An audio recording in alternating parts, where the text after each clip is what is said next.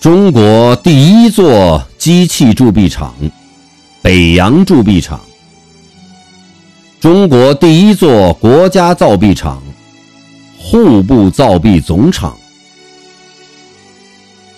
一八八七年，清光绪十三年，直隶总督李鸿章从英国购进制造钱币的机器，在天津机器局东局内。设立宝金局。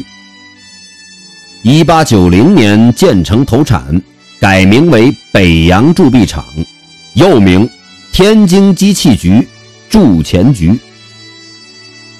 一八九六年，清光绪二十二年，北洋铸币厂试铸银元，历年正式投产，同时铸出半元、一角及五分的辅币。上有“北洋造”字样。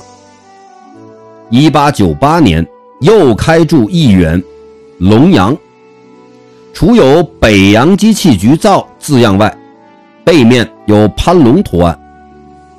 北洋铸币厂开创了中国机械化铸造银元之先河。一九零一年，八国联军入侵天津、北京。造成中国经济危机，银根齐紧。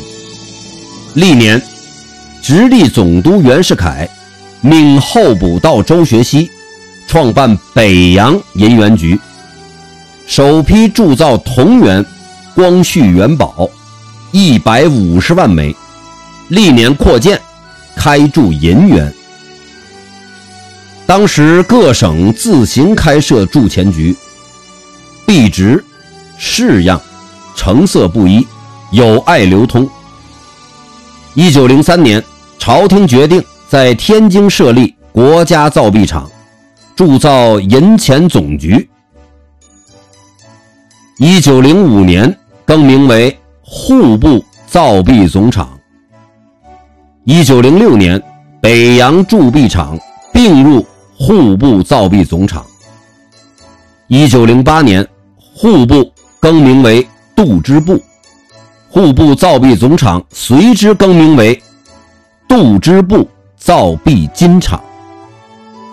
原址在今天的河北区中山路。